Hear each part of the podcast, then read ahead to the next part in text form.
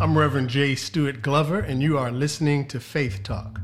I'm delighted today to be joined by the Reverend Dr. Selma V. Tatum, who has a sacred story to share with our listening audience today. And if I could put a title on today's episode, it would be, and it will be, She Believed She Could, So She Did. So, welcome, Reverend Tatum. Thank you for being with us today. And how are you today? I am well, and I am happy finally to be on your program. Amen. Well, thanks again. Thanks for being here. You know, when I um, look at your bio, I'm immediately drawn to the wonderful reality that you are living a life in service to others.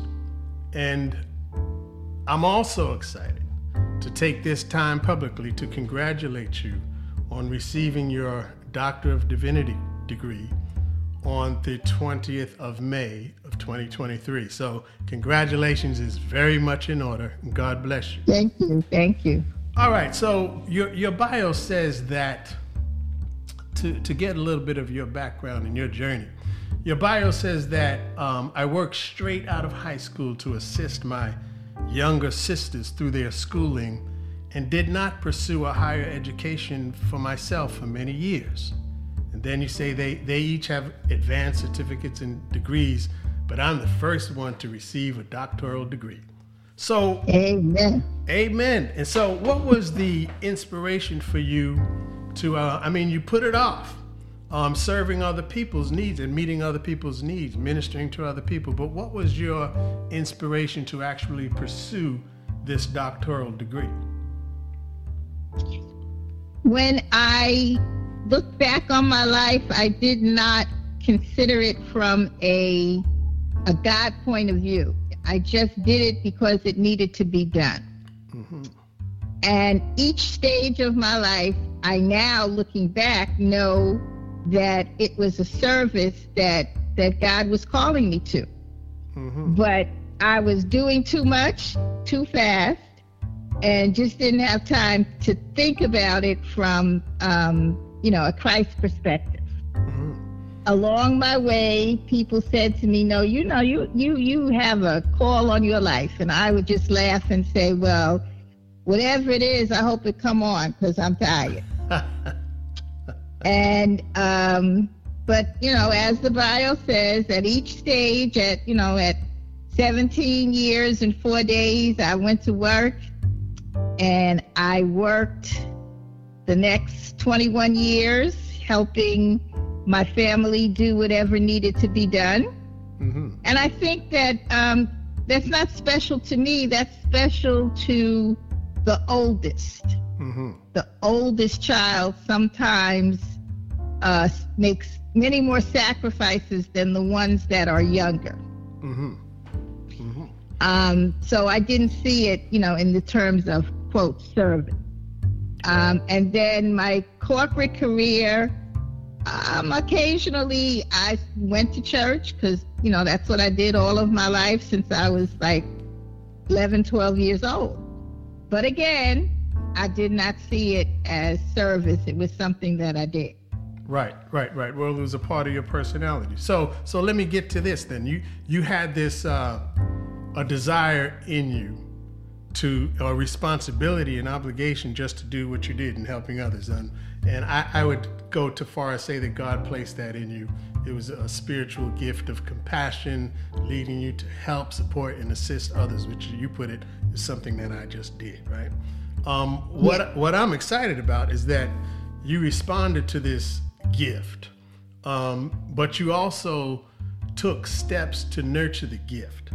And and what I'm getting at is this: sometimes people feel led to ministry, and and, and or helping others, and don't recognize the need or the benefit of actually getting trained and educated in order to nurture the gift. Uh, um, some people will say, "Well, all I need is the Holy Ghost, and and I can make it," and that that may be true, but I feel as though it's important. Um, um, as you further your education, you may actually learn something. Um, the same Holy Spirit that called you to service has also called other people to be companions along your ministerial journey to, to offer training and guidance and, and mentorship. So, um, you know, what you don't want to do, and this is for somebody out there who's perhaps going into the ministry and considering not um, furthering their education, you don't want to get in a position of helping people and, and somehow hurting them unknowingly. And, and you might exactly. you might learn something about that if you continue your education. So then your bio says that you, um, again, you left your corporate career to raise two grandchildren who are now grown, educated, and gainfully employed. So again, what a sacrifice in, in response to a very real need. So let me ask you now, um, you were involved in a, in a local church, and, and then you, you talk about um, at some point meeting other parenting grandparents. Can you tell me a little bit about that? I saw it uh, in the Daily News, and they, someone did a write up about this group for grandparents who were parenting uh, not because they wanted to, but because they had to. Mm-hmm. And I just said, oh, that's me. Mm-hmm. And I, I followed it up and it led me to a group in my area. But when I got to the group, everybody just kept looking at me like, well, why are you here? Mm-hmm. And as it turns out, um, I was, uh, I would say I was in my early, early 40s. Mm-hmm. And everybody else in the room was the traditional grandparent that was 65 and older. Mm-hmm. And they thought I was lost. And I said, I am not lost. I'm looking to be supported by your group. Mm-hmm. But the group met at 11 a.m. Mm-hmm. And I had a job. Right, right. So uh, ultimately, I went a few times and I met the woman who coordinates uh, the grandparent program for the New York City Department of Aging. And she told me that, you know, you could be trained to do these support groups mm-hmm. and then you could set your own hours.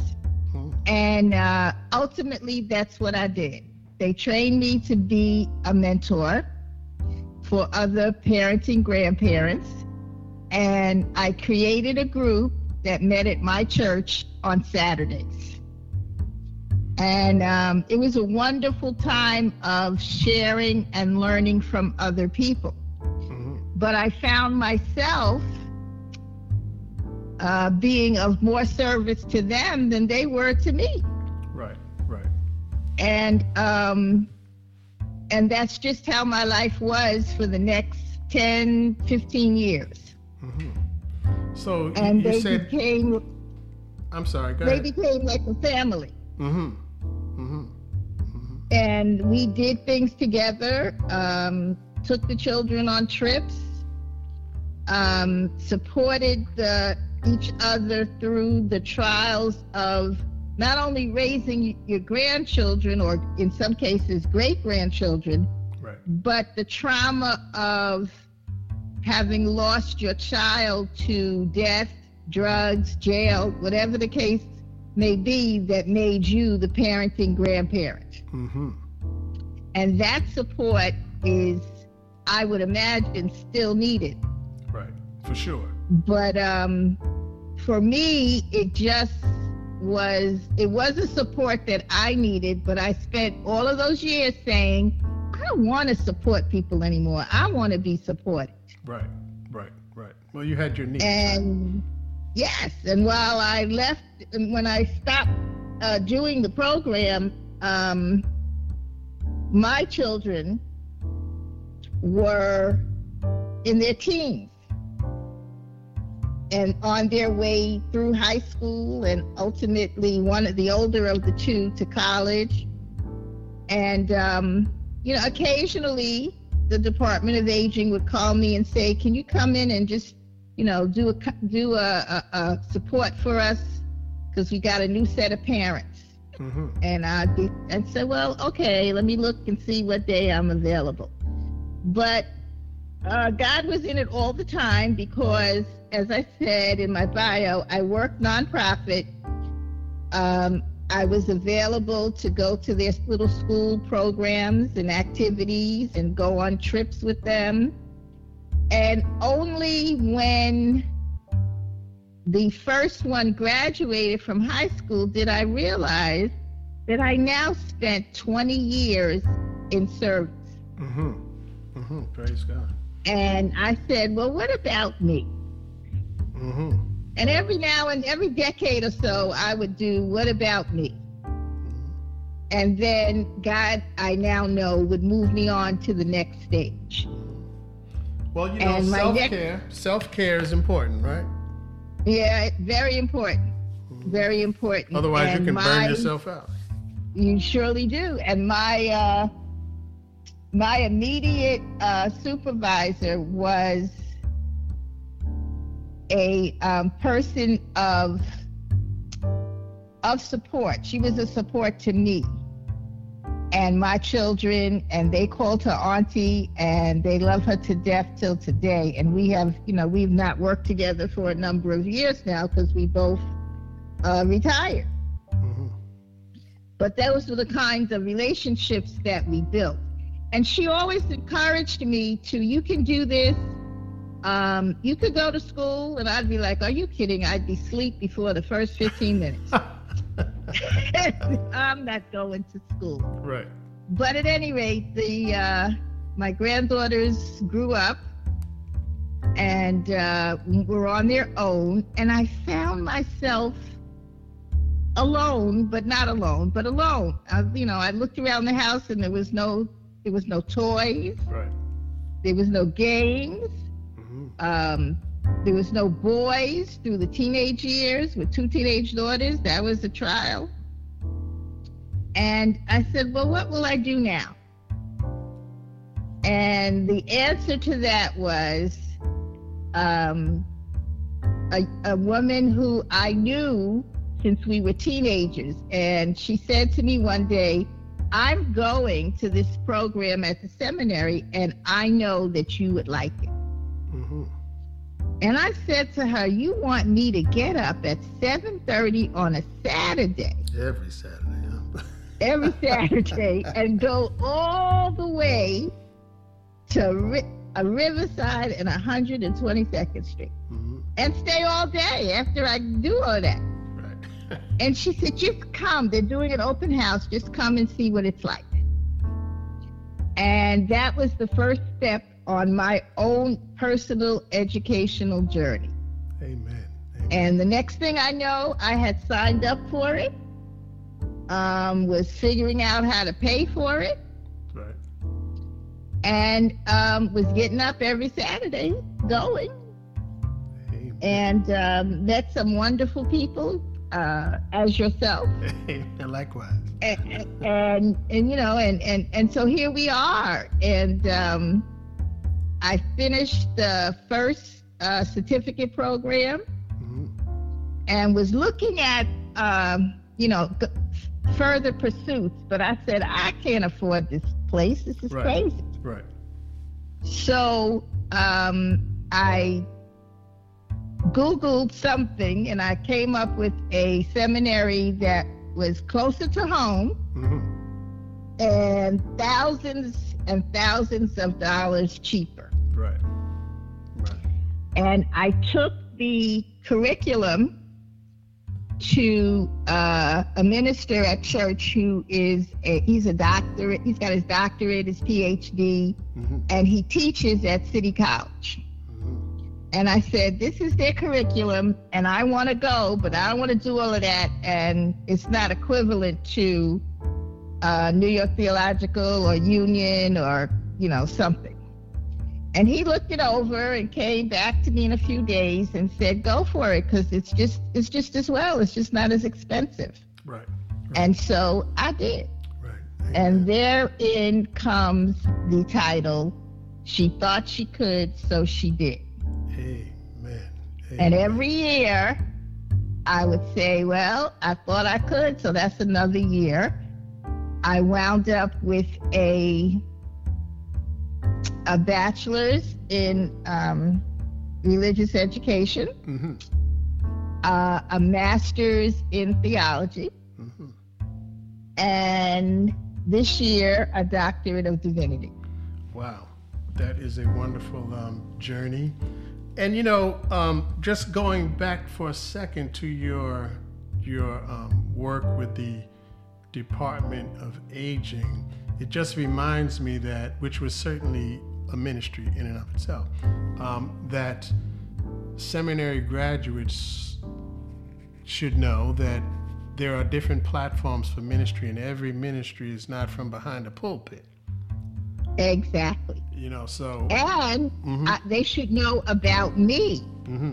While I now know that God called me to uh, the preaching ministry mm-hmm. several decades before I finally said, okay. Mm-hmm.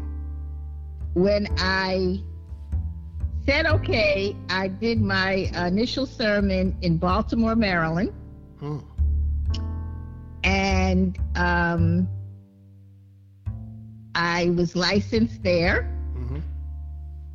And then I came back home because I was living in in uh, in Baltimore for uh, three years. Mm-hmm. So while I was there, I said, "Oh well, I could do this," and I did. Then I came home, home being New York, mm-hmm. and um, started the um, program at New York Theological. Mm-hmm. And um, said, well, you know, I started this. Let me see how far it will go.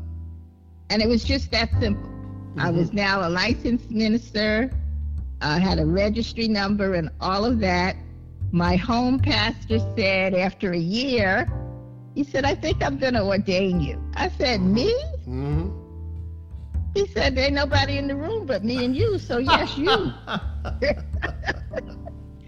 and and he reminded me that when he first came to our was called to our church, um, I served as uh, his secretary. Mm-hmm. And one day I wrote I wrote a sermon. And I said, Here, this is for you to preach. Mm-hmm. And he read it and gave it back to me and said, Hold on to it. You you you go need it one day. And it turns out uh, the title was A Word Can Make a Difference. Mm-hmm. And I did ultimately use that for my trial sermon. Amen. But I wrote it way before I got to that trial sermon. Amen to that. And I was like, God, you know, you have, you just have the most, most mysterious behavior that I've ever met.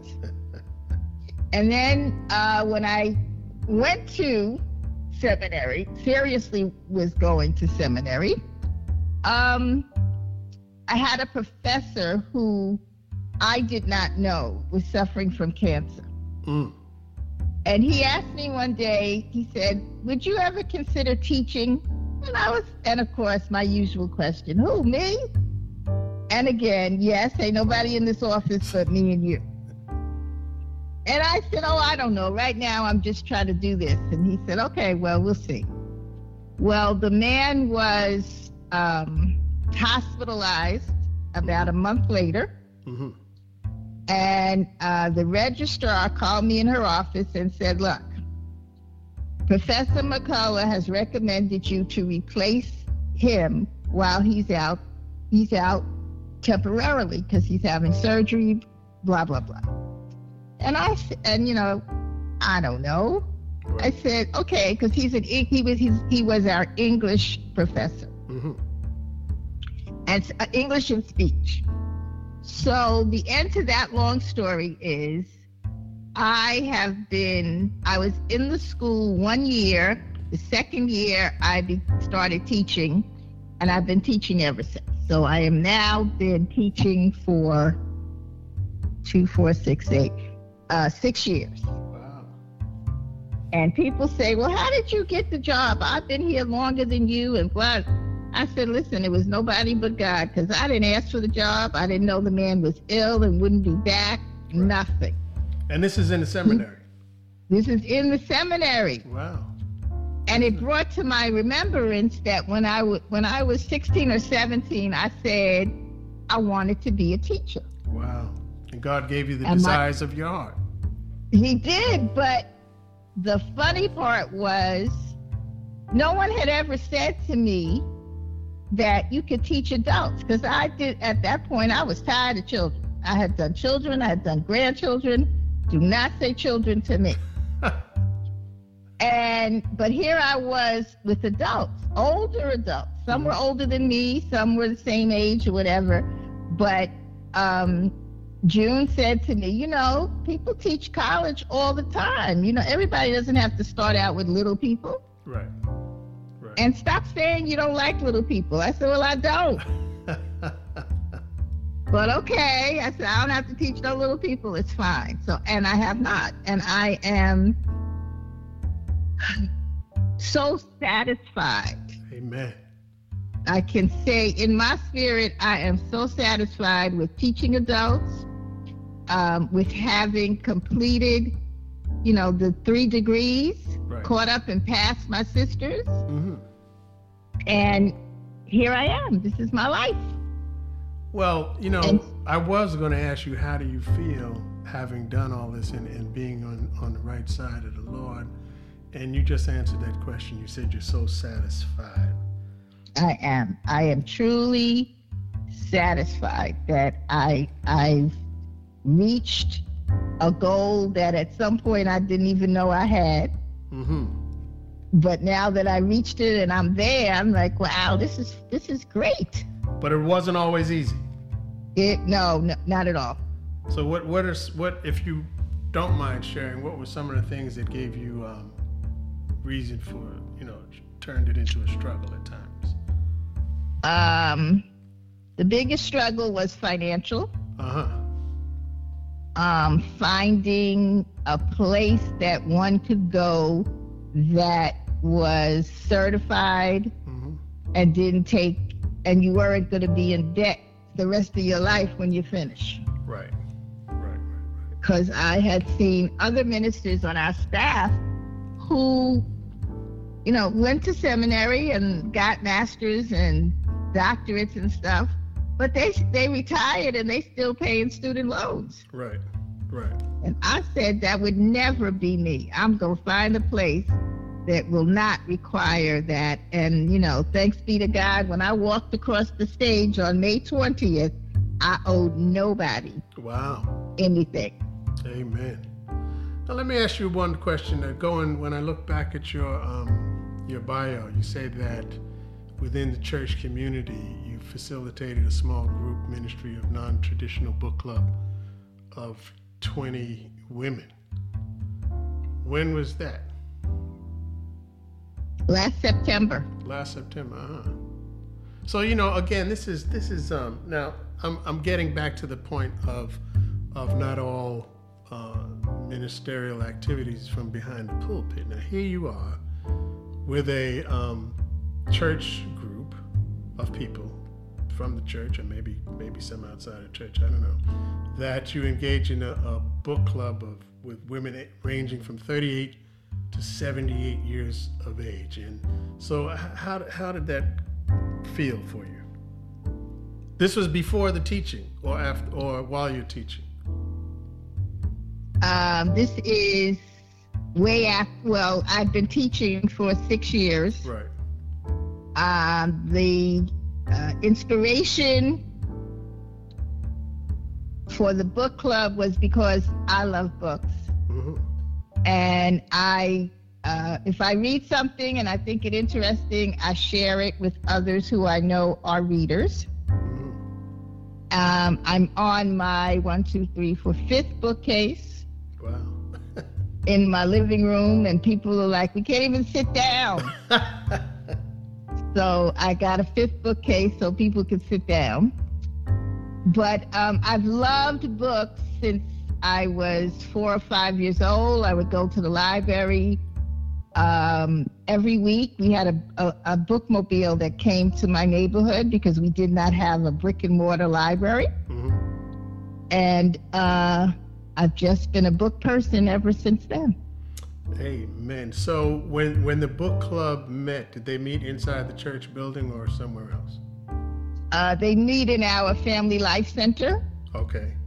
because we wanted, um, we're hoping that outside people will want to come, and we don't, you know, and, and we know that a lot of people like, I'm not going in that church. Right. Right. So we don't physically meet inside hmm the church building. We meet um, in the in another building, which is right next door. Okay. Uh, we have invited other people to come, and you know they they come in slowly. hmm Uh, people who were in the membership, they were like, "Oh, I want to come," but I, you know, the when we started, or when I started, the pastor and I agreed that we would not go beyond 20 people because it was unmanageable. Right. um, I my I will add to that that I started out studying small groups hmm and the dynamics of a small group. hmm And one of the things it says is never go over 15 or 20 people. Right. And even if you have 20 on the roll, you, you very seldom do, does everybody show up. But if it interests people, they will come. And so I have a variety of people who you would have never ever thought to put together. hmm And that's why I say that God was orchestrating it. I was just saying, you know, leave your name in the church office and this is going to be the first meeting. Right. But Well- after the first two meetings, then we had a waiting list. hmm And um, I finally told the secretary, I said, look, we advertised it for two months, extended it for another two weeks. If they didn't sign up, I'm not opening it up now. Right. And, you know, people were like, oh, but, you know, who does she think she is? hmm And people that uh, really know me were like, I don't suggest that you say that. To her. You say it to yourself, don't say it to her. And I was like, see, you make people think that I'm awful. And it's no, it's not that you're awful, but once you say what you say, you're done with it. And they're gonna be upset. And so we trying to save them the trouble. right. And uh, we went forward from last September. We read uh, at least one book a month. We have some members who read beyond that.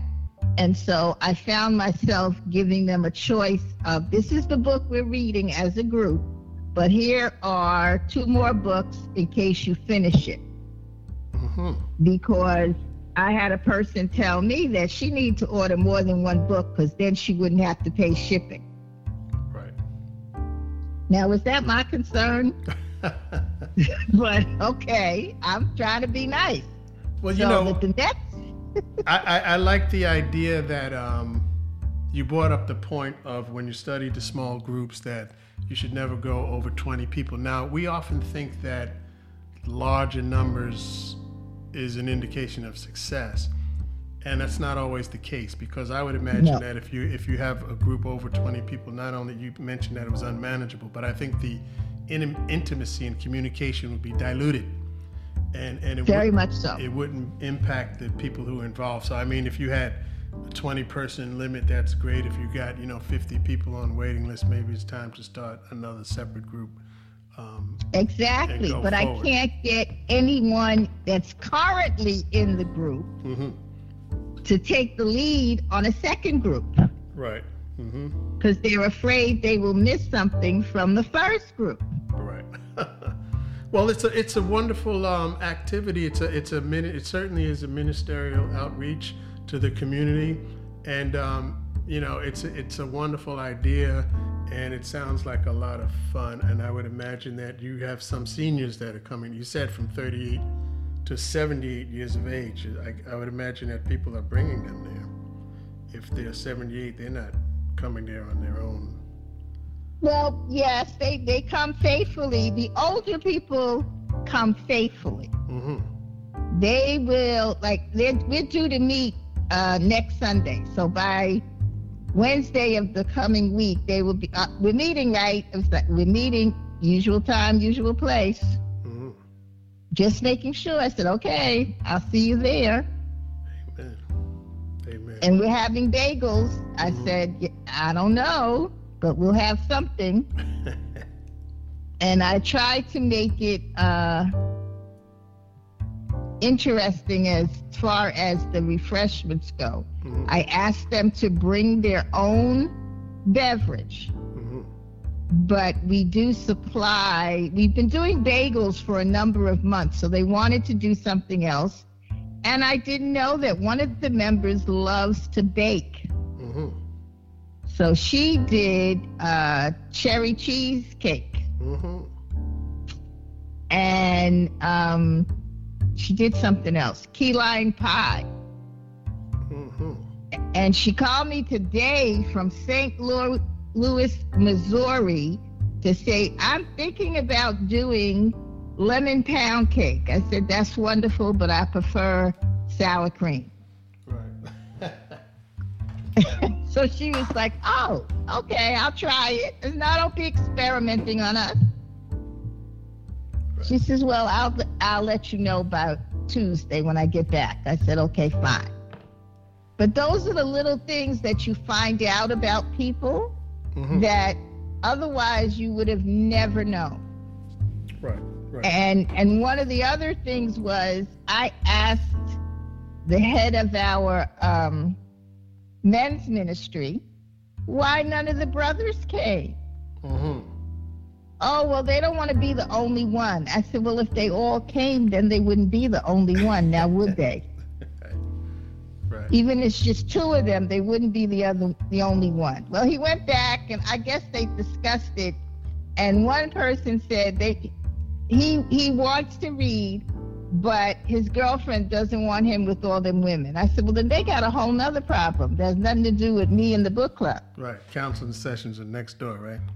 Yeah. This is not. This is not the. I don't counsel on Sunday. Okay. You gotta get another day because they need counseling. There's a trust issue there. Right. And, and, and so so let me let me ask you this this this this book club is a wonderful idea of outreach and it's another example of ministerial activity that's that's not from behind the pulpit. Um, uh, you know, some I would imagine some young ministers coming out of the seminary might imagine that the pulpit is the place and maybe even the only place for their gifts to be used, but there are so many other platforms for ministry and connecting with people that are available, and this is an example of that. You also mentioned that um, you've been recently working with single mothers. Oh, yes, I've been working with single young adult mothers. Mm-hmm. And they are a right. Mm-hmm and they have so much to give, yeah. but they they they have been hurt by the so-called Christians. Right. Be- because they're single mothers, because they're not married or never been married or whatever the case may be. Right. And um, I have said to them individually, because this started out as an individual thing and I talked to one, and then she talked to another one and told that when you ought to go talk to Rev because because Auntie Rev got the answer. Mm-hmm. And and they called the ministry the Auntie Ministry. Mm-hmm. Wow. Um. Okay. I, I have a name, but they don't nobody seem to care about my name. Uh, even my biological nieces, all, all, they ever say is auntie, and I'm not the only aunt. Right. But the spirit let me know one night that Auntie was who I was, and it is my ministry. Mm-hmm. And so stop fighting the name. Mm-hmm. And once I did that, I wound up with four more people. Mm-hmm. And I wound up with one, two, two and a half adults who are now real adults mm-hmm. and were single parents. And so they have a, a, wealth of information to share. Right, and they and live and not, they live a, a rough. Uh, they have a struggle. You know, um, first of all, the idea of, of having to work and having a child, and you know, daycare, and and rent rent prices. You know, uh, it's not an easy journey. And, yeah. and, it, the, it, and the journey through family court in New York City is horrendous. Right. And you need support, and, and more than anything they are supporting each other. Mm-hmm. I'm just the coordinator or facilitator. Mm-hmm. And if it gets too rough, then of course I, you know, I, I have to step in. Right, right, right. But they have discovered the inner strengths that they themselves have. Mm-hmm. That was never obvious to them. One of them is amazing she walked the other one through family court. The child finally got child support, mm-hmm. finally got the visitation of the father worked out, and now he don't threaten her anymore. Right. right. And so she is just, they are bonded for life. And that's what you want out of a ministry. You want a bond that cannot be broken. Because if God puts it together, then obviously it can't be broken. Mm-hmm. But they need to know that. They need to know that this is God putting it together, not not me, not not Reverend Auntie, you know, not the church, but God. And it just happens to take place within our church. Amen. Well, and you, that they, you, you know, you've um, you've um, demonstrated through these years that you are, in fact, as I opened up with a person who has given their life over to um, serving others, and just because you feel like you need to do it, it's the right thing to do. And I believe that God has given you the gift of compassion and a desire to to help somebody. You know, there's that old song that says, um, "If I could help somebody." Then my life shall not be lived in vain, right? Um, so, so, so um, I'm going to.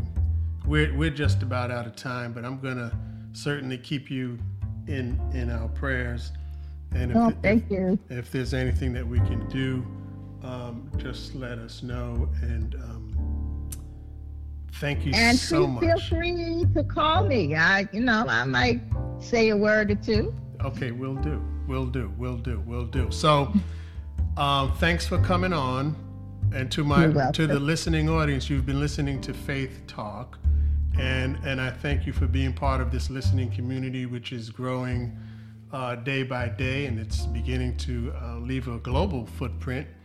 Um, I want to thank um, Reverend Tatum for coming on today and sharing her life story. I I sincerely believe that'll be an inspiration to somebody who's heard something along the way.